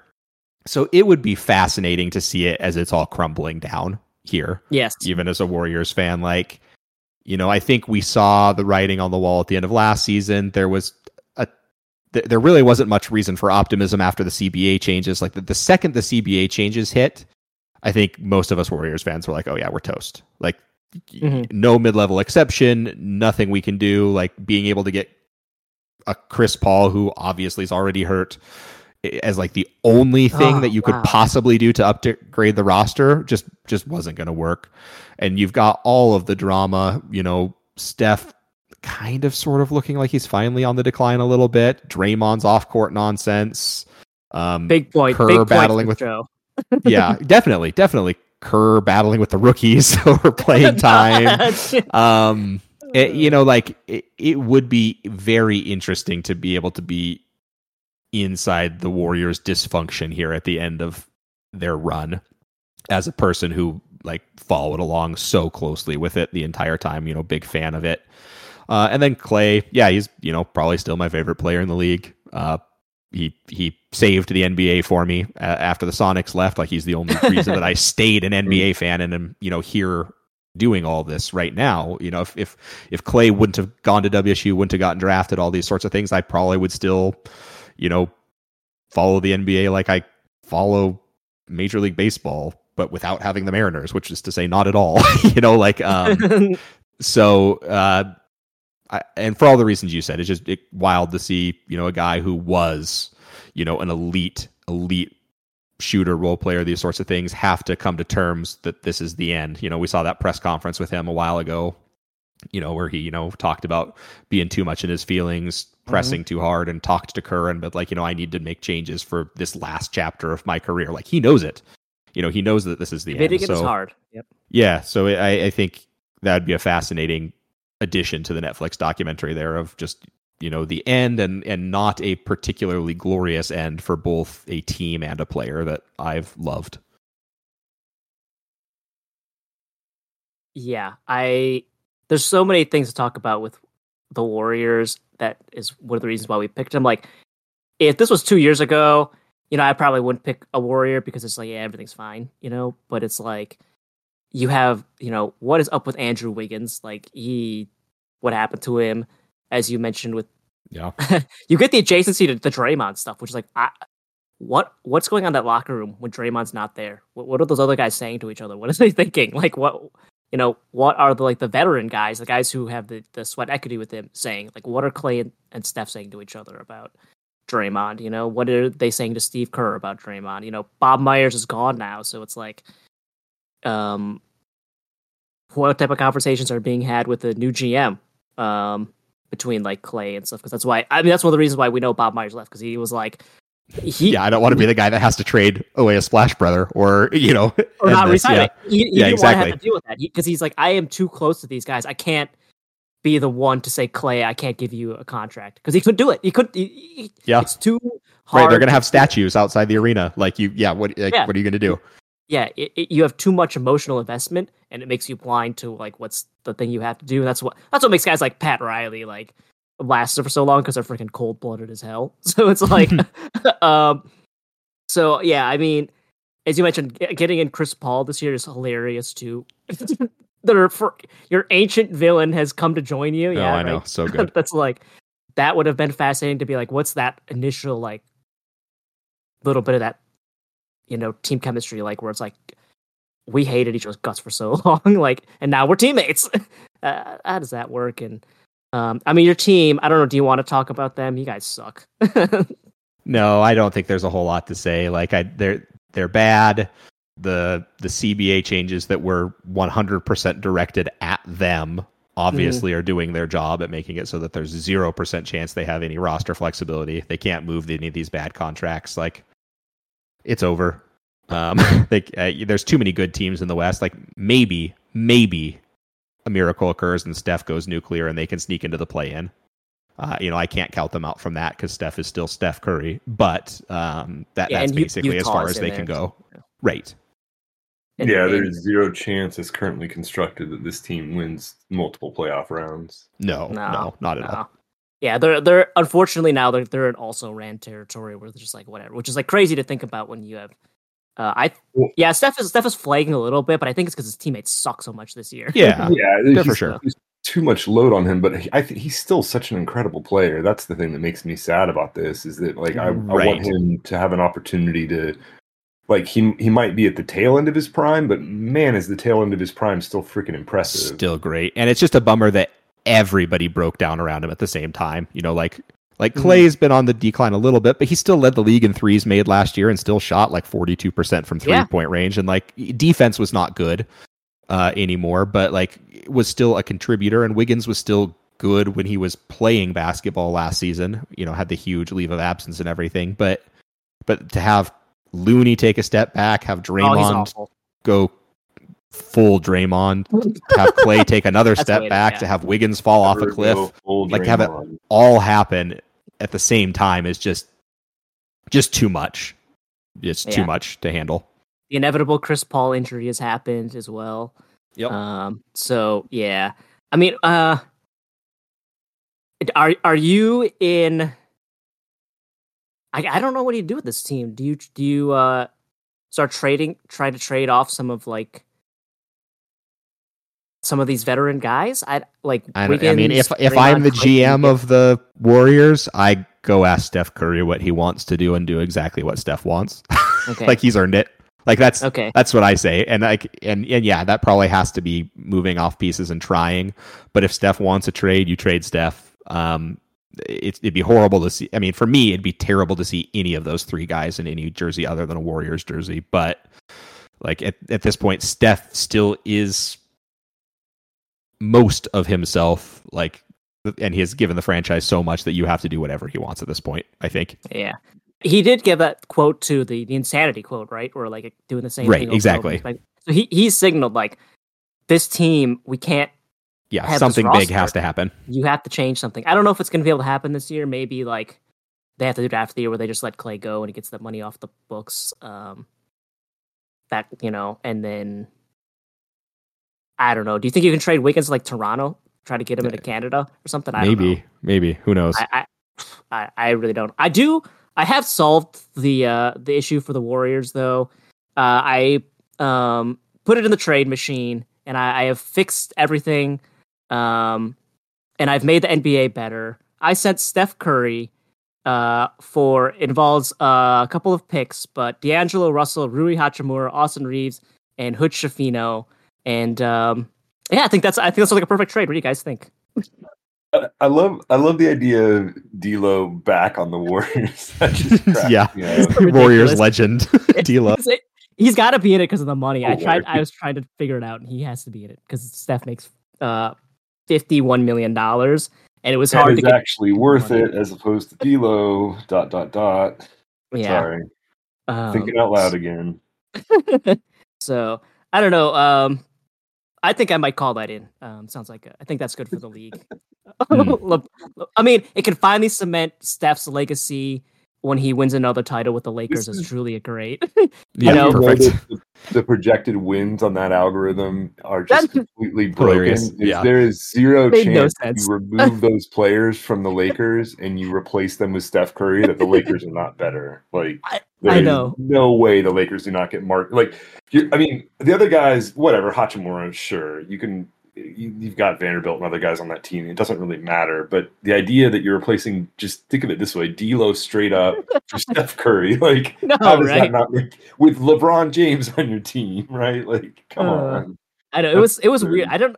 I didn't understand. It must have just been because I sent four players over that it must have just been like, oh, you sent too many, too much depth over. But it's like, but yeah, it's like freaking Steph Curry, man. It's like, uh, I th- I guess this projected thing, the, the uh, Hollinger's analysis projected thing says the Lakers or the Warriors would get 12 wins worse and the Lakers get one win. I guess it's 11 win difference, I guess. Yeah, 12, that's fair. 12 wins worse, I agree with, by the way. Yeah. It's- Oh, it's for sure. I mean, worse for the You take Steph off the Warriors and give me a seven game series with them and the Pistons. and Let's see what happens. Oh, yeah. I know. Ooh, That, spicy. that, that would be true. Oh, I man. like that. Um. anyway, now we got the jokes out of the way about that one. Um, Eric, do you have anybody else left on your list, or was Klay your last guy? No, Klay was my last one because we had a couple of crossovers there. Want to want to do the the slight shout out because I, I ended up having the uh, the the triumvirate of James Harden, Robin Lopez, and Klay Thompson. Uh, what uh, for the the rapid fire trivia question? What do all three of those players have in common? Say him one more time. Robin Lopez, James Harden, and Klay Thompson. Huh. Pac-12, All Pac-12 players. Yes, very knew it. good. Yeah, yeah. so Stanford, Arizona State, and Wazoo. I knew it. Yeah. yeah, exactly. So this is a, one underrated thing in my NBA fandom is that for whatever reason, you know, it was right when the Sonics were leaving. Seattle was when I was in college, and I went to college at Wazoo there, and it was kind of like the golden era of Pac-12 basketball. Mhm. Like you had these Maarty Leunen um, and uh, Ty Porter Oregon teams, Nick Young USC teams, you know Russell Westbrook, Kevin Love UCLA, Harden, Pendergraph at Arizona State, Lopez twins at Stanford. WSU was a Sweet 16 team with Tony Bennett as the head coach, Harden at ASU. Like, I mean, we were talking like seven of the 10 teams making the tournament each year that I was in college there. And for whatever reason, like, I've just kind of followed along with those guys. They're all my age. We were all in college at the same time. Uh, and have just kind of loved all of them the whole time. And, you know, when Klay got drafted, it kind of became, you know, I just followed the Pac-12 guys throughout like all of the NBA too. So so that would be the kind of like little bonus New York Times crossword puzzle overarching hint for the whole series for me is getting to follow the the last remnants of that mid you know 2006 to 2010 era of the Pac Pac-10 at that time. Of a non-existent entity going forward. Yeah, yeah, pour one out for the Conference of Champions. Uh, um, yeah, interesting.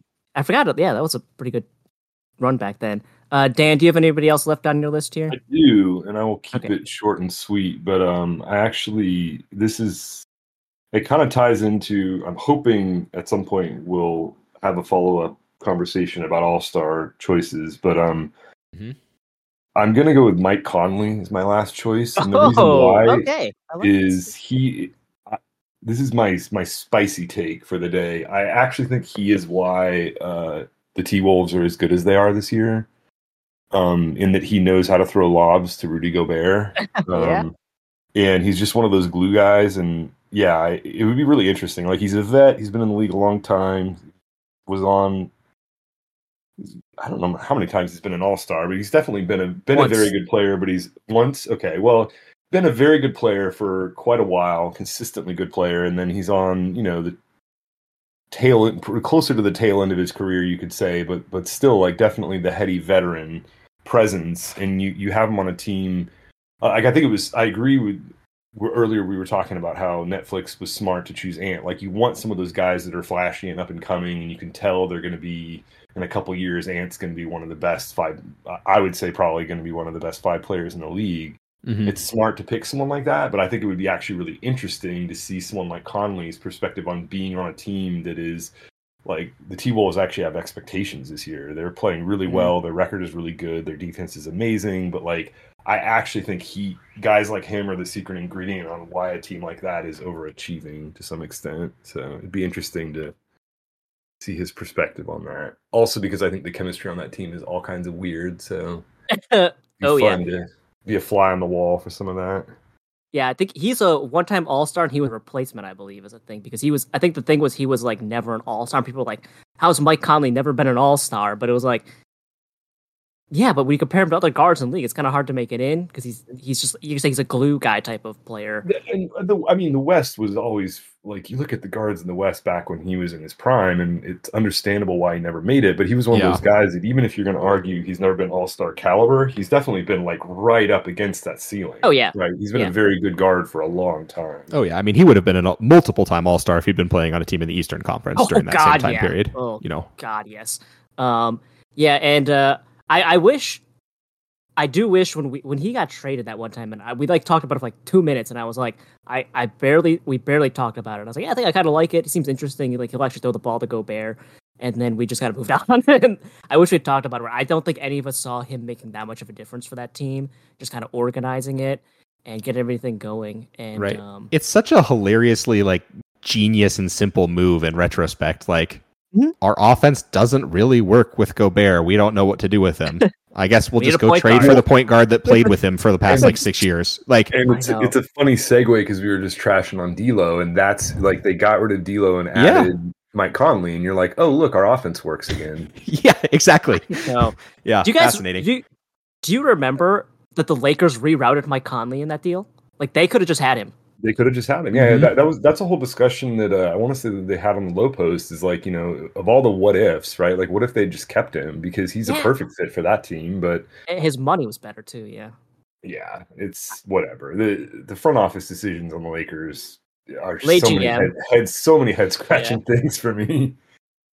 Yeah. I mean, yeah, it's uh, late GM is unpredictable, so it's like it's really hard to know what's going on there ever because like is LeBron calling shots? Is Pelinka calling shots? Because sometimes it seems like it's Pelinka, and then sometimes it seems like it's LeBron, and then it kind of goes back and forth, and it's like uh, you just never know what's going on with that team. So um, I like I like the Conley choice. Um, and and as you said, we get we get a really interesting Timberwolves team, a team that last year played better than I think we thought, and then had that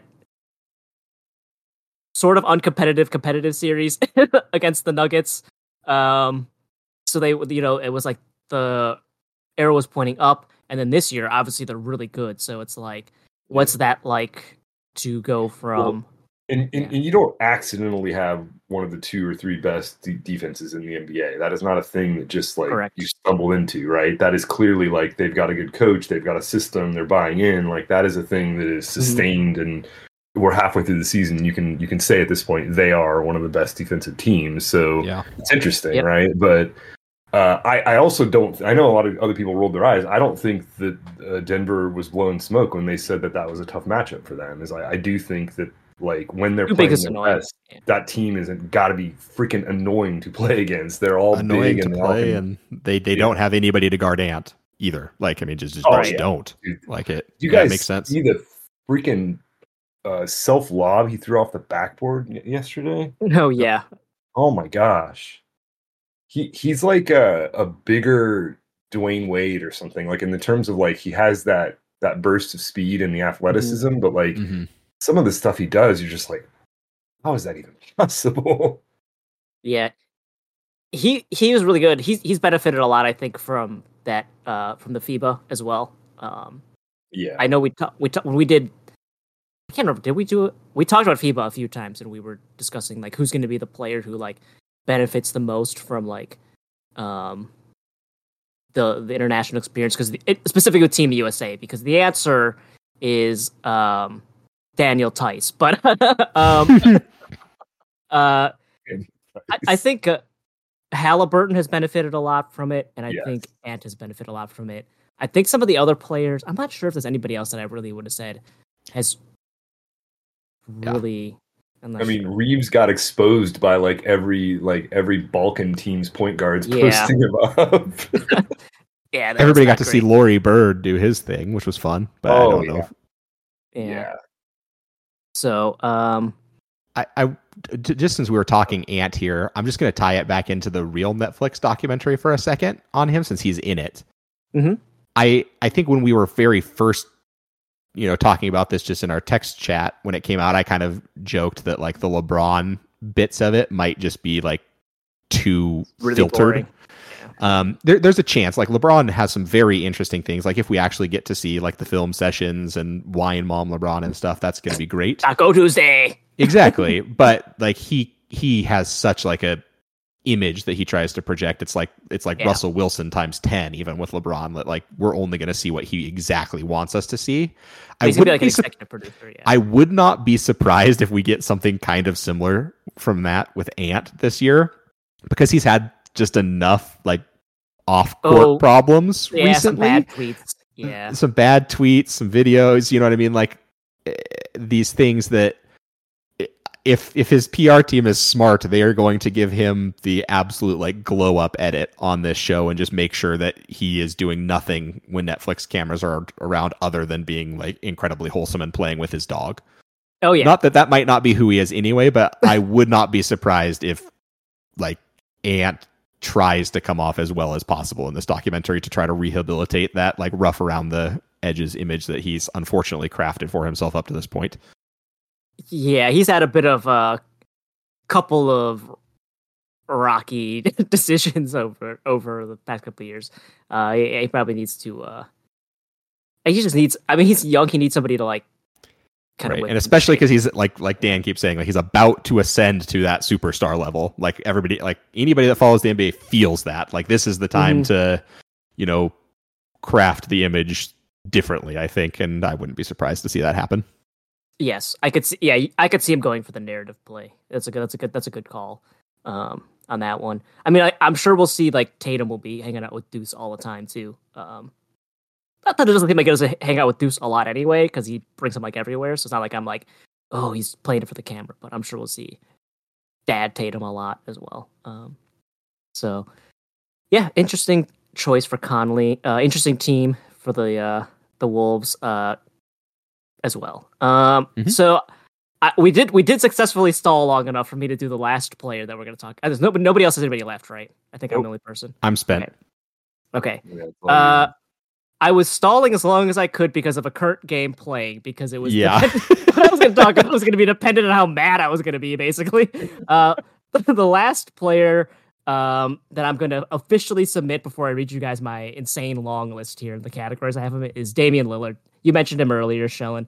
Yep. Um, so uh, we can go for on the court stuff first. Obviously, uh, he was played for so long at one team um, in Portland, and now he's on the Bucks. A totally different environment, a totally different structure. Uh, obviously, the biggest thing is he was the big dog on Portland. And guess what? You're playing with a two-time MVP and a Finals MVP. It's his team, right? You know. Uh, and not only that, um, th- there's another guy in that who kind of runs stuff on that team too. Middleton, like Giannis and Middleton, set the tone, run that team. We know because Jrue Holiday told us, like, uh, in an interview one time when he got traded to that team, and they were like, "What was it like?" And he was like, Giannis and Chris said, "Hey, this is how we do things in Milwaukee. This is how it's going to be." And he was like, "Okay." So we know that like those two guys run the culture of that team. Um, so like it's not Dame's team, it's Giannis's team, you know, and then Chris's Mhm. team. So uh, what's that dynamic like as a guy who was the alpha? I mean, he's a top. He, he is an NBA seventy five guy, so we know he's he's got a lot of great moments. What's it like to be going f- into a new environment like that, where you're um, not? I mean, just last year he was like the best player in that team and really great. To now being like, that's not your role on the team anymore. How is that an adjustment for a veteran player? Um, obviously, the Bucks are having an interesting season. I would say they are second in the East right now. Uh boy, guys. Uh, I, I well, well, let's punt. Let's punt my butt my my overall Bucks thoughts for a little bit here before we get too into the weeds. But um, a turbulent season to say the least. Uh, you have the new head coach in Griffin, who we've talked multiple times in chat. From like, yeah, they basically had like the uh the full mutiny from Terry Stotts, where he uh left the team. We had too many mutinies where they were like, we can't play this suicidal defense. Go back to the drop. And then we had the uh Portis one too, where he's like, you gotta like coach more in, in crunch time. You can't just stand there. Um, so things are not hot on that. uh, I, that's an understatement for sure. Um, when Bobby Portis is giving your level-headed take, that's, Yes. yeah. my God. That's a good look, right? Uh, yeah. So, so like and they have huge expectations. Like they're they're expected to compete for a title this year. Um, you don't make a trade like that if you aren't.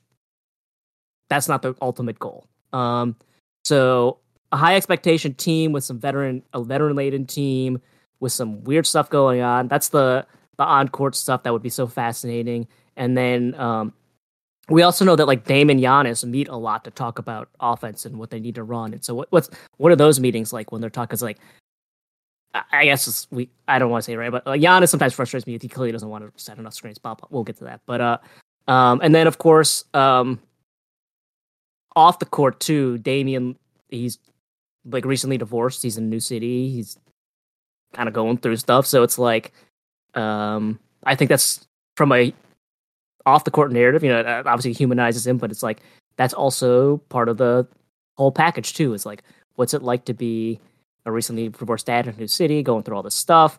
Um, it's not good.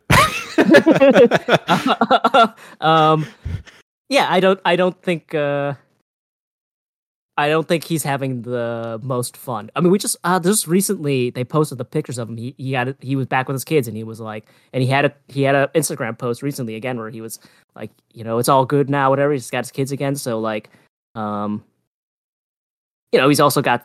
It's not just basketball with him, right? Because that's the other thing too. Yeah. Is you can't just have a it. You can, but if everybody's all just all basketball all the time, it's a little boring for the non-basketball fans. We love it. Like I'd watch LeBron watch film for two hours straight. I don't give a crap. Right. but I It don't the- think that It was the does. huge problem with the tennis documentary that Netflix Yeah. did. It was 100% tennis, and they didn't get to follow any of like the world number one type players for that one, so that Mhm. hurt too. But like, show us some of the stuff that they do. Like, we, Yeah. make it interesting. Yeah, we need the off the court stuff for sure. Yeah, and the Bucks. Uh, the Bucks just defeated the the mighty Pistons, one forty one to one thirty five. My God, they were losing for a lot of this game. So we, I punted Dame because if we were gonna, if the Bucks were gonna lose, we were gonna have a long like rant for me about the state of the team. But they won, so uh, we will. Uh, we can get it, but we don't have to have it I as mean, spicy. that in itself says says something about your angst this year that you were you were having to you know Yes. hold off on the outcome of the Detroit. And you get to play him again on Monday. I can't even finish true. that sentence without laughing. It's just yeah. I'm sorry, they're not a good basketball team. No, they're not. It's uh, they're a mess. Like defensively, um, it's bad. it's horrible. They just don't have. I think we talked about the last one is like when they made that Dame trade. Not only did they take Jrue out, but they they readjusted everything so quickly that they didn't build a roster with Damian Lillard as the the lead guard in mind. So it's like they have this roster where it's like Jrue is on the team. Uh, so it doesn't really quite fit together. Like he needs to Mhm. stop playing starting Beasley. Like he's just yeah, he's like the second best three point shooter in the year behind your favorite guy, Dan, number one three point shooter in the league, Grayson Allen. um, uh, but like Portis has stunk this year. Connaughton's not been very good. Um, Crowder missed a bunch of season, eh, but he's also kind of washed. It's like I'm gonna tie this into the Warriors conversation though. I do think we're in the middle of a sea change in the NBA where I think that there were teams that were powerhouses like year in, year out. Um, and I think that's starting to change. I mean, obviously the Celtics are ascendant right now with some of the offseason changes they made, but like I think the Bucks are looking kind of old in the tooth. The Warriors are looking Mhm. old in the tooth. A lot of the like the Lakers are looking old in the tooth. It, it just there's teams that were dominant, say two years ago, that look very vulnerable right now. Mm-hmm. Yeah. Um, I mean, we've talked about it ad nauseum, but I would love to see the Bucks fire Griffin. He doesn't seem to know how to run this defense. Yeah. Like he puts the the problem is um he it reminds me of uh you know like when there's like international soccer coaches that's different than coaching a club team because a club team you can choose your players international team you kind of just like well I I was born with a lot of guys who were good at left back. I, I can't play them all at left back. Uh, so you got to kind of just coach to like what your your talent is. And and he maybe his strategies are good, maybe his designs are good. We don't know, but like they don't fit this roster, so you can't run them. Like you, they can't trap high because their guys just can't rotate quickly enough and get back. It's like it's just he puts his guys into really poor positions. Um, they obviously don't trust him. I mean, we've had enough quotes basically to be like where the players don't think he knows what he's doing. Um, he's he to me he's been teetering on the edge of like uh if they had lost that Celtics game uh where they blew him out like uh because of the back to back stuff and they were just hot whatever but like if they had gotten blown out that Celtics game and they just have not been impressive lately uh, and again tonight if they had like lost tonight too it's like man like they they're s- slow they don't get back on D And you see what. Nick Nurse has done with Philly, and like, there's Oh, Yeah, exactly. exactly. It's hard to That's rub killing it me. in. I, I don't think your coach is a good NBA coach. I'll just, I'll just put it, Uh, you know, put that fine of a point on it. Yeah, as of now, yeah, I think he's not. I mean, like we said, maybe maybe in a few years he could be, but he's not a good coach for this team right now, and they can't they can't waste time with it. I mean, the window is now. You can't spend the time being like, oh, we'll take two years for him to learn how to coach. It's like, yeah, by then the team is totally out of contention. It's like they have to win now. You can't wait for that. So it's like they need to. Oh, the problem is like if they get rid of him during the season, who do you like? You think Prunty is the guy? I mean, he's coached the team previously when they fired Kidd, funnily enough. But it's like, uh, were they gonna try to get Stotts to come back? It's like, uh, Here- I don't, I don't my know. spicy take for you. I think Will Hardy, the Jazz coach, would be an amazing coach for your team. Not that you can get him right now, but um, Oh well, yeah, he the makes kind of coach like every team. Would be Yeah. like fantastic for you guys. Belichick and Saban are available. I think you That's worth true. a shot. Yep, and uh, and we can um, replace the Thanasis with Pete Carroll because he just stands on the sideline and just cheers anyway. Exactly, it's the Thanasis, so we can just have him take our veteran minimum slot instead because he's about as useful as the Thanasis. So um, I think uh, Stotts, I wouldn't be surprised to see come in. Um, I know their three final candidates when they had the position were Nurse, Griffin, and Atkinson. Um, I wouldn't be surprised to see Atkinson next year on the bench. Uh, he did a good job in Brooklyn previously. Uh, he's done a pretty good job in Golden State. He's a former Bud guy, so it's like you have a little bit of that like structural continuity, which they're missing. They like turns out, I hate to say this, this is funny. Um, if they had kept Jrue Holiday, I think it would have been better to have Adrian Griffin. By trading for Damian Lillard, they should have kept Bud because Bud would have figured it out. Yeah. um, because he, he he's just a much smarter basketball coach. He would have been able to figure something out at least of how to Yeah. like, get things to work. They would still would have floated the postseason, but I'd have felt better. Some of it is timing too. If they had traded, and maybe they couldn't have, but if they had traded for Dame earlier, because they traded for him late enough that they had Yeah. basically zero prep time for the season. That's what I feel like too. I- it it's hard to say because like we don't. I, I read some of the reports when that came out when it was kind of like the Bucks just kind of seemed like oh this might be able to happen and like they got into the war room and, and worked it out but it's like yeah it, I wish they had been able to do it a month sooner you know and I, honestly if they'd been able to do it like way earlier then like it figured out their minimums better and stuff like that and like they could have targeted different players and been like well we know our weakness is going to be we can't defend on the perimeter because we couldn't really anyway. and now we took away our best perimeter defender. We need to like really think about this. Um, you know, they could have tried to have moved like someone like Connaughton or Portis before the season when I think they had more value too, because I don't think those Right. guys are playing very well. Um, so uh, yeah, it's frustrating because it's funny. I'm telling you guys, uh, we're really lambasting the Bucks, and it's like, uh, Eric, your team is uh 18 and 22, not in the play playoffs.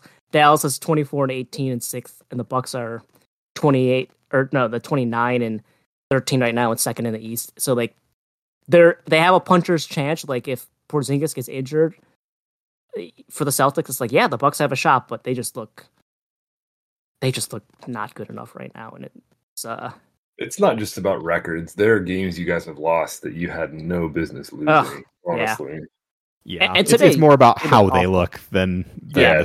standings. Really, 100%. like they're like they've done nothing up to this point that lets me believe in them in a seven-game playoff series against Boston, which is the No. goal. Like if for a team exactly. that feels like they have to win a championship, they do not feel like they have what it takes to win a championship right now. I agree. The, o- the the only thing- expectations versus the reality of them is is where the disconnect is.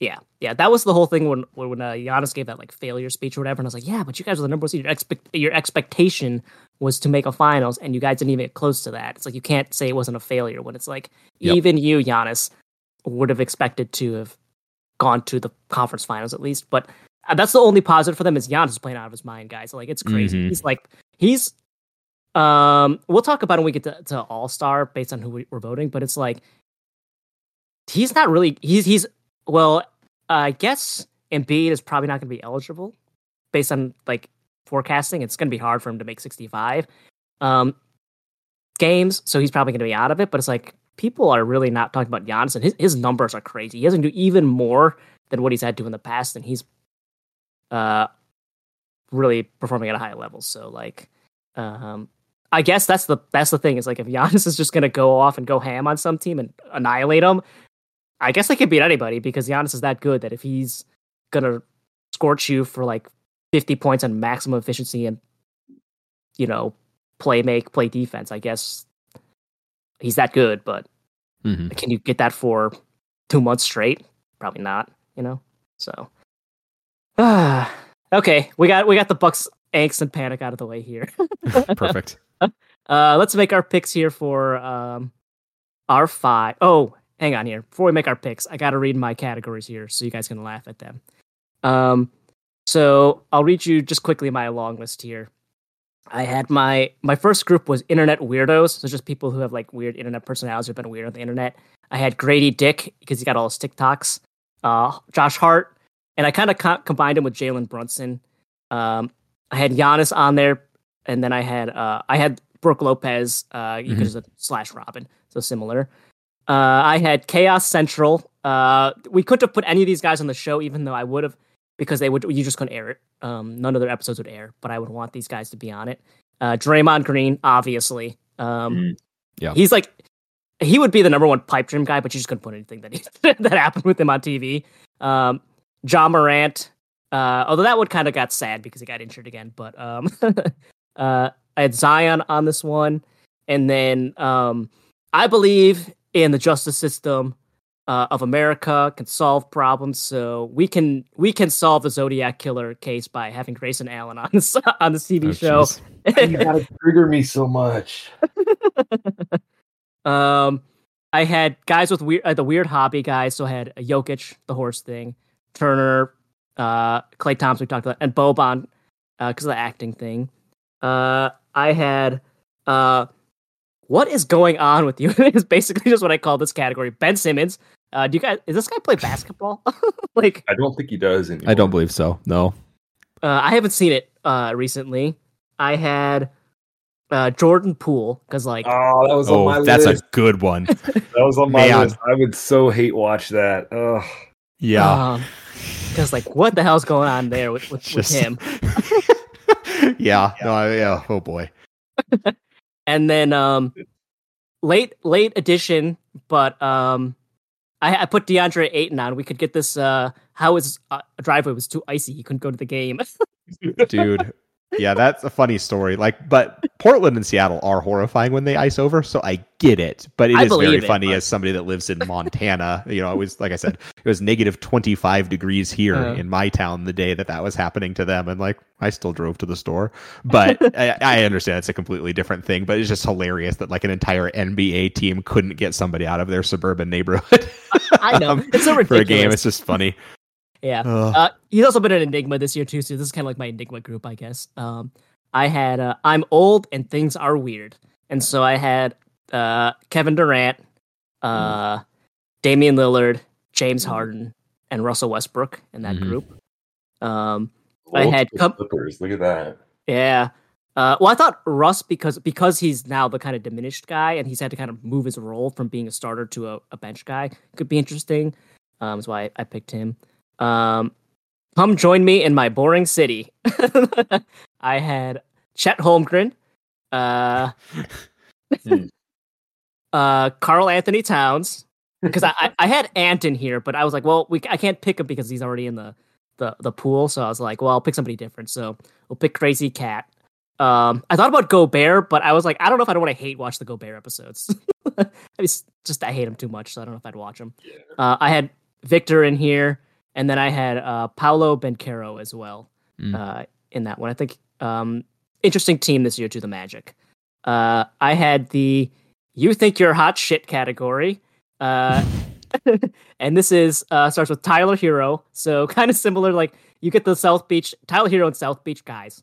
Guys, we gotta get it. It has to be in the Jimmy episode. um, you know he's out there in wild. And I had Pat Bev, uh, Dillon Yeah, he- Brooks. Oh yeah, go ahead. I yeah, also had Pat Bev on my long list, by the way. yeah.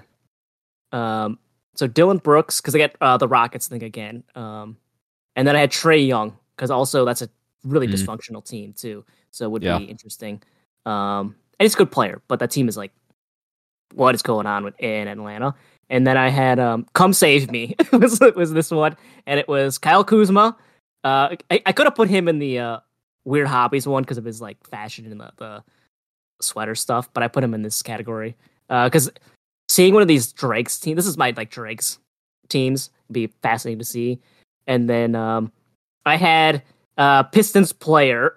I wasn't sure. I picked Cade. I guess. Uh, I guess him is the the the best player in the team. I thought maybe Bogdanovich, but I don't know. He might be kind of boring.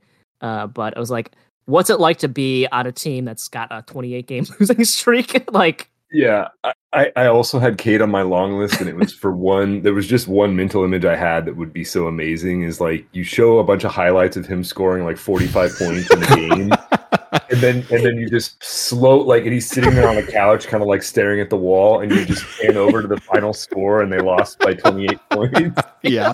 Have you ever seen that copy pasta on Reddit of Carmelo Oh. Anthony?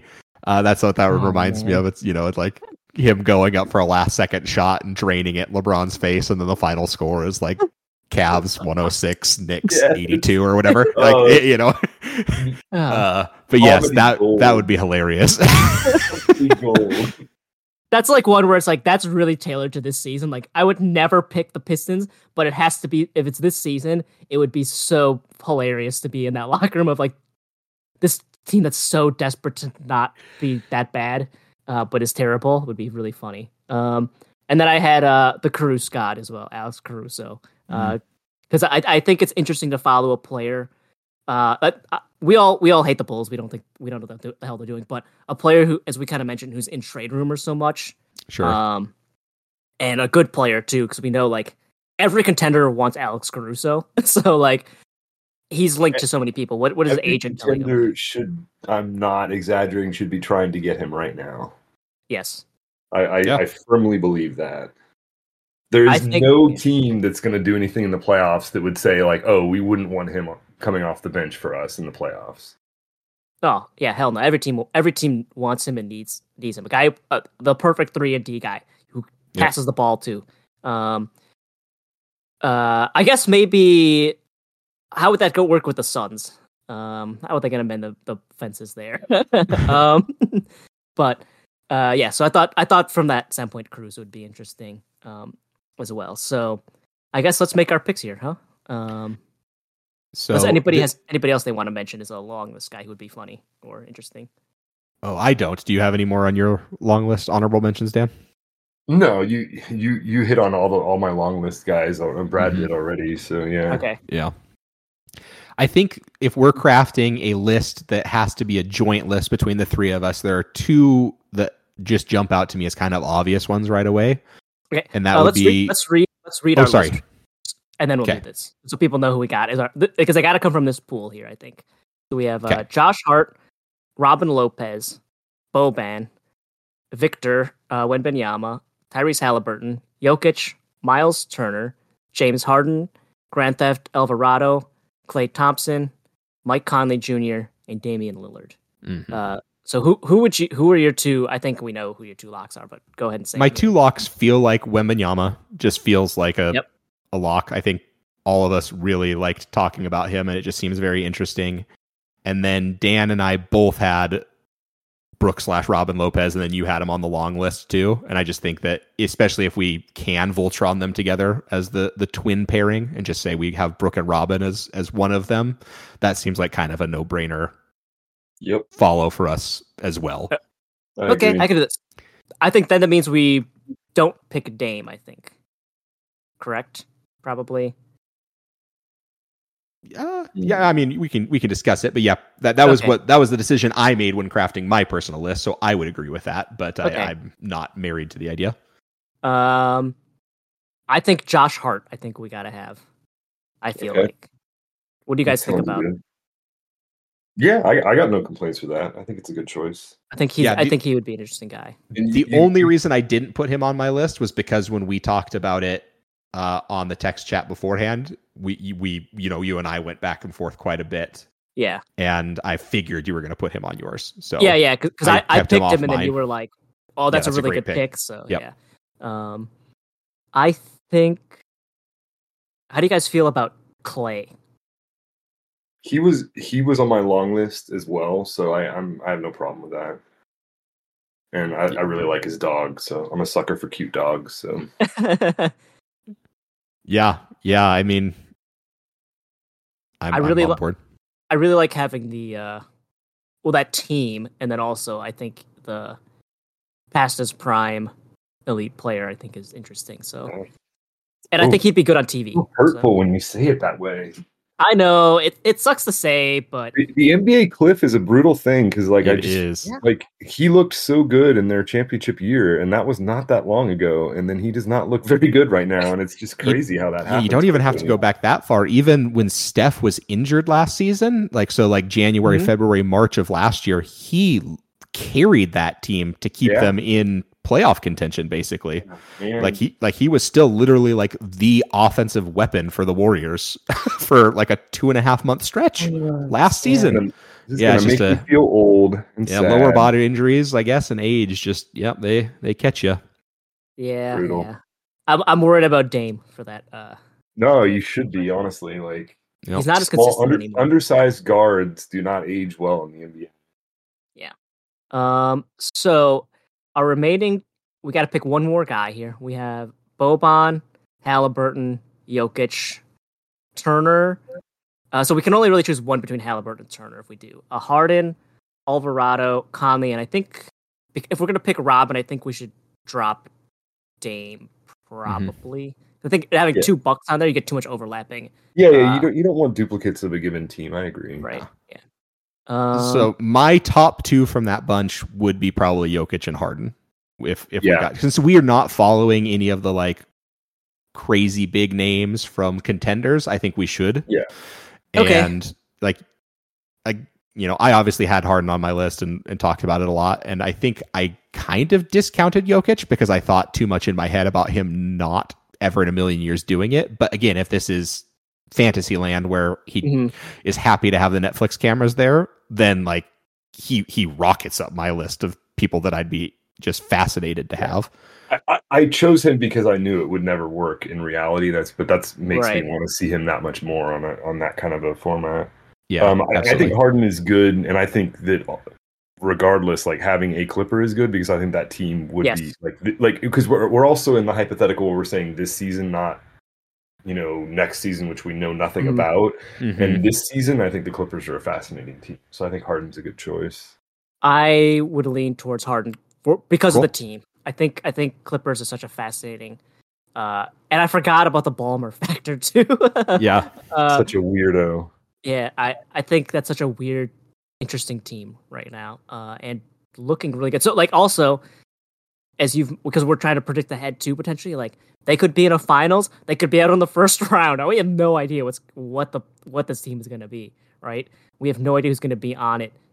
ra- Day one of the playoffs. Like who's going to be healthy? I have no no idea. So, um, also, uh, no one mentioned this. Really important. What if somebody makes Kawhi Leonard laugh? he's a fun guy. He is a yeah, fun bored, guy. bored man. Uh, what would Or man gets paid. what would that be like for the general public to hear that, and um, how would they react? Right. That's and a- like you you get part of the Boban factor there too if they just give us, you know, one 30 second clip of Kawhi holding things, like give him a, a Oh, yeah. baseball or an orange or something like that and just watch the average person just become horrified at the claw there.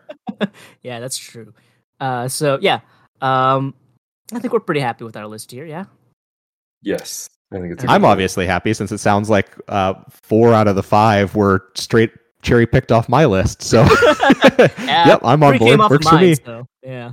Um. So, I, I I guess uh, as NBA fans, it was it was uh, kind of like we knew what teams would be fun to do and like the players too. So I'm not that surprised that we kind of had like a lot of overlap or similar thought lines um, for players. So um, for the listeners to recap, our Netflix TV show lineup sans any of the five players who are actually going to be in it um, is going to be Josh Hart of the New York Knicks, Robin Lopez of the Milwaukee Bucks, Victor Wembanyama of the San Antonio Spurs, James Harden of the I guess we would technically get him on the Sixers to start the season, right? Mhm. Um, so of the Sixers and the Clippers, and then Klay Thompson of the Warriors, and question mark question mark question mark. so, uh, so that would be our casting for who we'd like to see on the TV show. Um, that would be a good show, guys. What can I say? Hire us, Netflix, for season two. right after we finish our stint as the Pistons GM. Oh, yeah, this should right. be our next basketball related job. And then after this, we're going to be the triumvirate coach of the Milwaukee Bucks. No, that's right. Yeah, yeah. I, I need. I'm gonna need jobs after the, after this Netflix job after we are the Pistons coach, and I get fined like five hundred thousand dollars for all of my rants where I'm like Mike Brown, but I'm like, here's here's me with the leapfrog. Here- Here's me with was the gonna zoo. You, you gotta you gotta up it from laptop. You gotta bring out like a like a Zune or something. Yeah, Yeah. it's like here's me in a micro on microfilm. Yeah, I just bring out like all these like crazy things and just like try to like wheeled out a refrigerator and showed the replay on a refrigerator. That would be the Yep. greatest NBA prank of all time. work with Miles Turner, get Lego together. Here's me with the Lego guys reenacting what happened. Yep. Um, so yeah, I'm gonna need future jobs anyway to make up for all my fines. So we gotta gotta keep the pipeline ready. So, Excellent. Perfect. uh, so thanks for joining me, guys. It was fun. Um, This is fun. Yeah, that that was a fun exercise too. I thought um, thinking about some of the other stuff about the league than just straight up talking teams because we did a little bit too, but that was fun.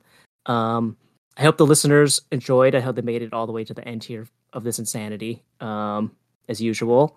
And the tentative plan is that um, everybody has. Vo- Eric, have you voted for your ballot yet? yes, I have. Is that all three of us have voted for our all star ballot. And then on the next episode, the plan is that we will reveal to each other who we voted on the all star ballot. Could be it could be interesting, and then we'll that will let us talk about some where some of these teams are. We did a little bit this, here too, but um, that will be hopefully the premise of the next episode, which should be quite interesting. Um, I'm Eric, you know- nervous that my choices are going to end up looking dumb, like in the intervening time, because I voted uh, two Oh, for days sure. ago. Right. Yeah, absolutely. That's how it works. I know that's what's going to be tough because you have to submit uh, this weekend because it's we're around the uh, it's January twentieth. You have to submit. I think tomorrow is the last day or to vote. I think, and so if we record in like two weeks, it's like, oh, it turns out we saw like Kawhi Leonard go for like thirty points for every single game, and none of us put him on the ballot. So now we look like idiots. Yep. so that's what's going to happen. So um, I'm sure we'll clown on ourselves plenty when that happens. So anyway, thanks guys. It was fun as always. Fun. Yep. Thank you. All right. See you next time, listeners.